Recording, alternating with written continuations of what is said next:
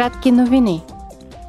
Европейският съюз мобилизира над 10 екипа подкрепа на операциите за издирване и спасяване на хора в Турция и Сирия след опустошителното земетресение, което удари двете страни в ранните часове в понеделник сутринта, убивайки хиляди хора.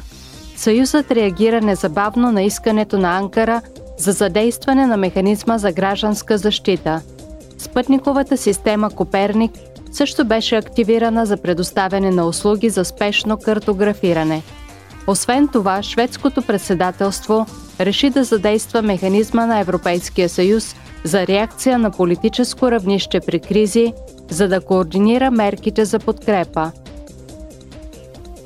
Парламентарната комисия по промишленост, изследвания и енергетика ще приеме утре позицията си по предложение за улесняване на навлизането на възобновяеми и нисковъглеродни газове в енергийната система. Целта е да се води борба с изменението на климата чрез декарбонизиране на пазара на газ в Европейския съюз и повишаване на енергийната сигурност.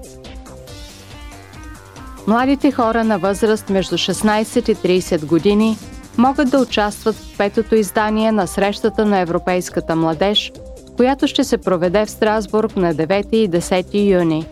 Участниците ще обсъдят и споделят идеи за бъдещето на Европа.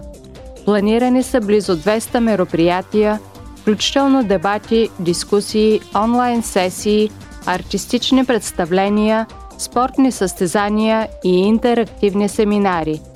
Крайният срок за записване е 24 февруари, като по-ранните заявки за участие ще имат приоритет –